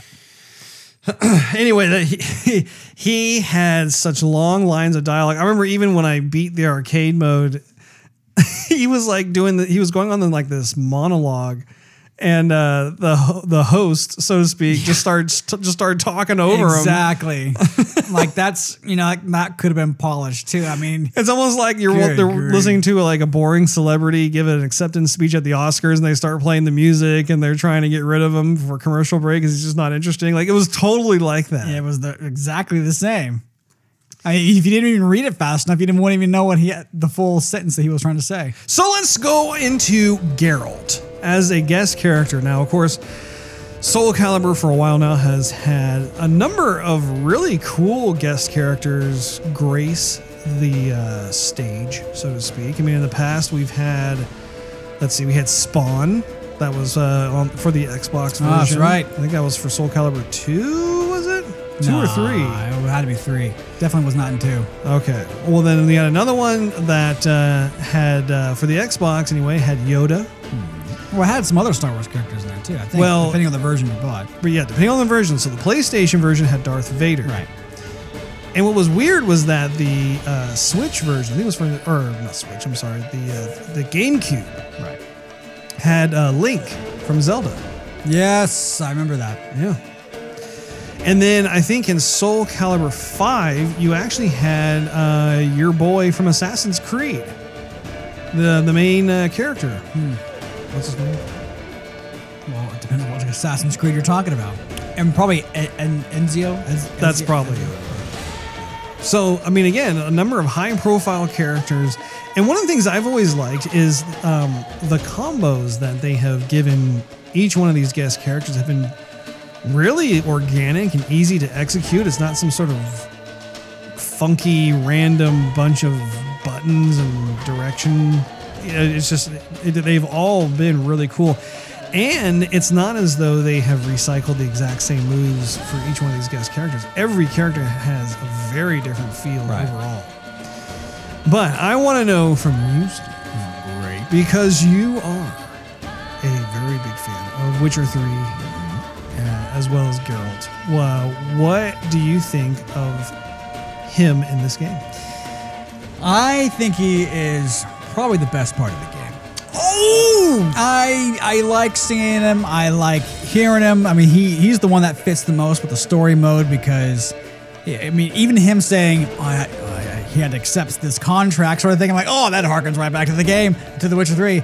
And then he gets you know flown through a portal, and he's talking about how odd he feels going through the portal, and you know he feels all sick and Right. stuff. And then. Um, you know he's he's a witcher out of out of sorts and he's like oh i'm still fighting monsters i mean everything that, how they scripted him was perfect with it Yeah. and with his with his voice the actual actor portraying Geralt's voice i mean it was the right decision i mean huge, huge huge huge. so I, just thought it, it was perfect. Even with him talking to a sorceress, and then they they mentioned Yennefer. Uh, I don't know. I I I really enjoyed it. The little sound bits they have with him, with his victory pose and what he's saying. It's not just like you know two or three different lines. It's a bunch of different lines that that, that he says. He says quite a lot of stuff. He is one of my favorite aspects to the story mode because Yeah. I just I love the voice actor who has uh, voiced Geralt. Yeah. and I mean, like like the other characters, like there are character voices that I do like, but again, like you, you hit the nail on the head. It's like his character totally fits in the world of Soul Calibur based on his ability to travel through portals and go through other dimensions and planes. I, I love the fact that he he can use both of his swords, like like one or the other. But if he has to, you know, do some big move, whatever, he can use them both. But they have different colors to them, so you know he was using his silver sword or his steel sword. Yes. I love that they kept the sound effects in with all like the the different uh, signs that he uses with the fire and and um, no, no, actually, I'm telling you, yeah, I'm having a brain fart, but uh, all the like the, the sign on the ground that that that stuns the opponent or knocks them back. Um, all that, I mean, that's just that is so fantastic. They they included all of that in there, even with the the, the music when, when you're battling on, on Morhen. Uh-huh. It sounds like it's the same instrumental ensemble uh, that made a lot of the music that was for The Witcher 3, and I think it sounds exactly the same. It has to be. I really do applaud Namco. I feel like I, like we do need to give them some proper kudos just for every time they have a guest character in their games. They really do go the extra mile to make sure that they are properly representing that character. And of course, I know that they go through probably a rigorous approval process with that company that owns that IP. But still, having said that, I mean, every single one of them, it's just great. Yeah. If I were to go back to Geralt for a minute, if you've played The Witcher, you kind of you would have known how Geralt acts, how he speaks, what he, how he's going to uh, you know react to different situations or, or respond, I guess I should say, to, to different characters. And so that's going to be played in your mind because you've played Geralt for at least 60 hours through Witcher 3. And so they've scripted him in the game so perfectly with people he interacts with. He doesn't want to fight right away. He's just trying to get home, you know, and then someone just wants to fight. He was like, all right, here we go, sort of thing. Um, even with at, at, at- when he's speaking with the, the sorceress and he, you know, she's kind of you know got the hots for him and stuff. I don't know. Everything it, it, it, it blended so well with The Witcher. I, I was smiling all the way through it. That's awesome. Now, with the season pass, they are going to be including three additional characters. And we did talk about how Tira is one that um, is part of the season pass. I uh, got the season pass as well, so I, I'm able to play as Tira. That's a lot of fun. Um, luckily, right before we started recording this particular podcast, I just happened to stumble upon an article on IGN that talks about the first of those three characters being the main character from um, NieR Automata, which I have not played yet, but I really, really want to be able to play it. Everyone who's played it says it's, it's a great game. And even though I haven't played it, I'm familiar with the art direction of um, the characters in that game. And that character is once again another guest character in this fighting game that just fits. Like her look fits the Soul Calibur world, in my opinion, really well. So it's going to be fun to be able to, to have her um, come in. And it makes me wonder too about the remaining two characters. Like, are they going to continue down this trend of having additional guest characters from other games come in and fight, or are they going to bring in characters from previous Soul Calibur titles? Because either way, I mean, like instance, well, either way, it could be good. I don't, I don't see a, a negative with either one. Injustice 2, if you recall, they're really good about that. They brought in like the Teenage Mutant Ninja Turtles, and that was awesome.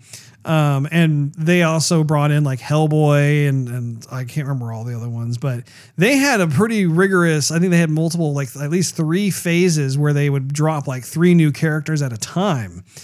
Unfortunately, I don't think that's going to happen with Soul Calibur, but I do think it's worth bringing up and talking about simply because Soul Calibur as a series has a rich pedigree of characters, and a significant a number of them have not made it into this game. And I, for one, am surprised how the season pass up to this point, really, they're only going to drop in three additional characters, and that's it. They're not going to have like, you know, three or four different DLC drops that each one consists of like three new characters or four new characters, that sort of thing. And that's a little surprising to me just because I think that that could be a missed opportunity for, first of all, for them to make more money, but also, too, just because you have so many characters that I would love to see represented in this next gen title. Because at this point in time, you have like, I think 20 characters in the roster. And man, like, I, I again, I, I would love to see more of that, but um, I think it's I think it's going to really depend on the success the, the success of this title and also just how loud the fan base is with regards to just reaching out to Bandai Namco and being like, "Hey, we really would love like a graphics patch to like g- give these graphics some more TLC or we would really love to see more characters. We'll gladly pay, you know, an extra 10 or 20 bucks or whatever it is. You know, it'd just be really nice to be able to have this in here, especially considering the fact that if this is the last version of Soul Calibur they're going to make, hey, I want like this big last hurrah. Let's go out with a bang. Yeah. I mean, if if they went out, let's say they they went out with Soul Calibur 2, we still remember that game Oh, yeah. years later. This game, and, and now I feel bad for saying it. I mean, I really do because I this is one of the only fighting games that I can enjoy playing. Mm-hmm. But Yeah, you actually, and you're good at it. I mean, like, like you have fun with it and yeah, I you're not getting upset when you play. I, I I love the entire makeup of the game, but I know that Nam- I mean Namco was growing up as a kid. Namco was like, okay, here's E3. What's Namco got to show? Are there is there going to be a new Soul Calibur? Is there going to be a new Tekken? Is there going to be a new you know, Ace Combat? And I would hate for them to stop making Soul Calibur. I really would. Um, and I know we, the, you know, our discussion hasn't been as positive as we would like it to be, but that, but that's not insulting to the game necessarily. That's us wanting more from it because we love it so much. yeah, yeah, I do think it's important to, to say. I mean, this this is a good game. Yeah. Like the Soul Calibur 6 is a very fun game. The I love the return to um, like what I said earlier, the, the return to basics of Soul Calibur 1 and 2, where like you just want to get in there, you want to fight, you want to choose these different characters, that sort of thing. And it, it's a testament to the game's longevity as a classic fighting game. Like like there's there actually is a, just a a lot to really enjoy in terms of the gameplay. Like like I said earlier too, the star of the show for this game is the gameplay. Like like I can forgive the graphics. Like it, like it's a bummer that it's not as polished as, as it could be. But I, it doesn't mean I'm not going to play the game. I'm still loving the game. Right. And I think it's just like what we've been talking about this whole time, which is just it feels like the game was on a budget. It feels like the developers are still trying to get to grips with the Unreal 4 engine. You know, it just it feels like like they had these great ideas, but they just were not able to fully execute them the way they probably would want to. Yeah. And so we're just kind of talking about just these different things that um, were uh, either subpar or just missing outright. And we just, I mean, it's because we love Soul Calibur so much, we want to see these things properly represented. Right, and I think that's really it. I think it's it's it's the budget because there, there's there's no shortage of talent in, in Namco whatsoever. I mean, anybody who says otherwise, I don't know. You know, even when you were talking about Namco back in the day with E3 and stuff. So, one of the other thoughts I had going through my melon is, you know, during the arcade heyday, the two powerhouses were Sega and Namco. If you went to any kind of arcade, those two companies were like just the lions of the the arcade scene. were like, yeah. yeah, the lions of the industry. Where where I mean, they had all kinds of games coming out. It didn't matter what if it was racing games or skiing games or holographic games or fighting games, whatever it is both companies were just just cranking these titles out. And what's interesting is that both companies over time have eroded away. They're no longer um, as large and in charge as they were back in the arcade heyday. And it's kind of a bummer because I'm a huge fan of both companies.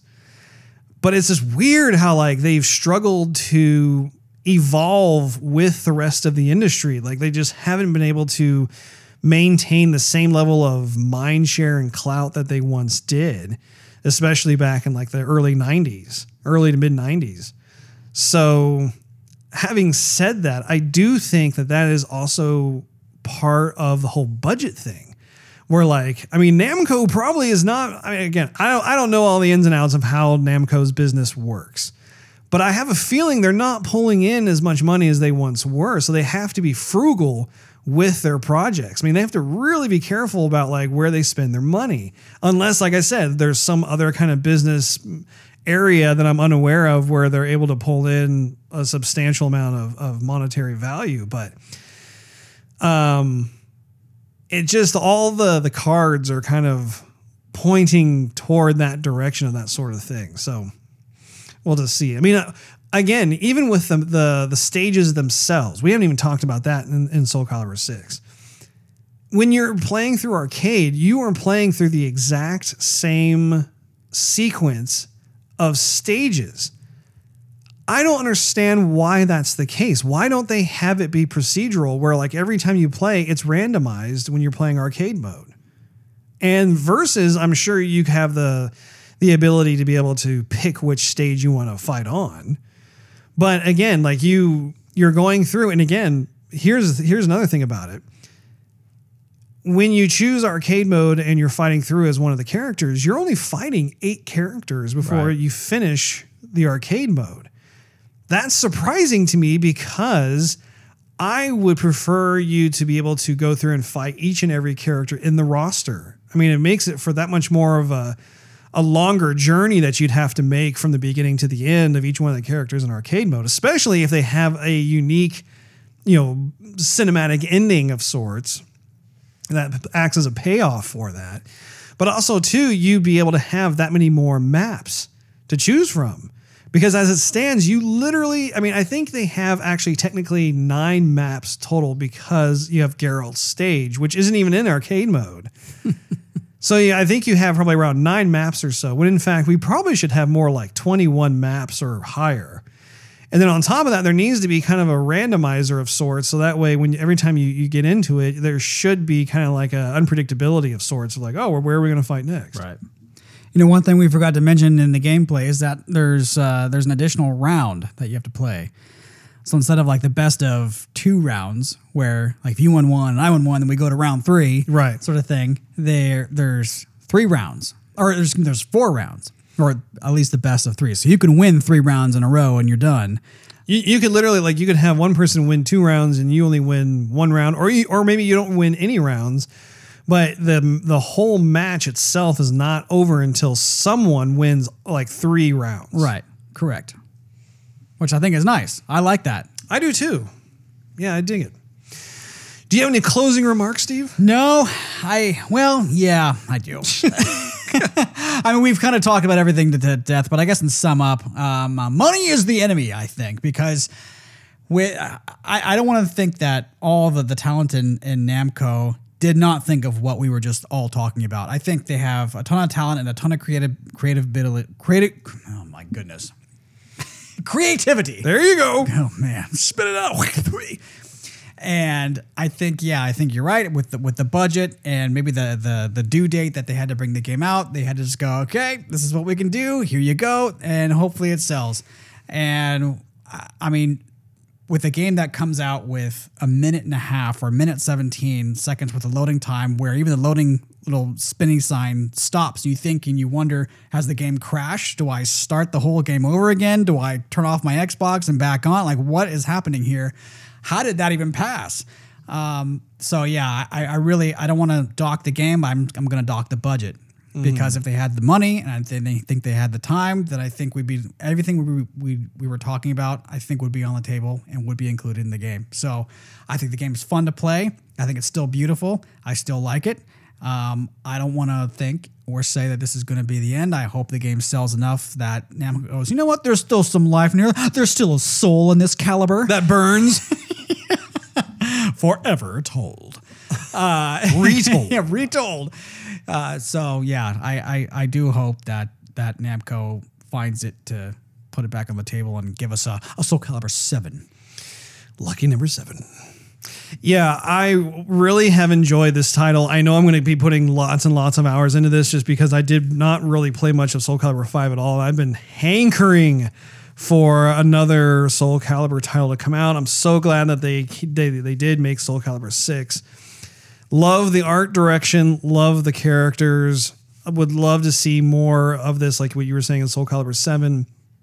Um, some of the shortcomings that we talked about it's a bummer, but it's just it is what it is, and and I think it, it's it's a it's a testament really to how awesome the gameplay is. They have really been able to just perfect this style of one-on-one fighting and I just it doesn't matter which character I am. I really love playing. I mean, I probably the one character I'm not really big on playing is Voldo, but aside from him, I mean like it's it's it's crazy how like I love playing all these different characters. I think they're a lot of fun to be able to just change up my strategy as to how to fight and that sort of thing.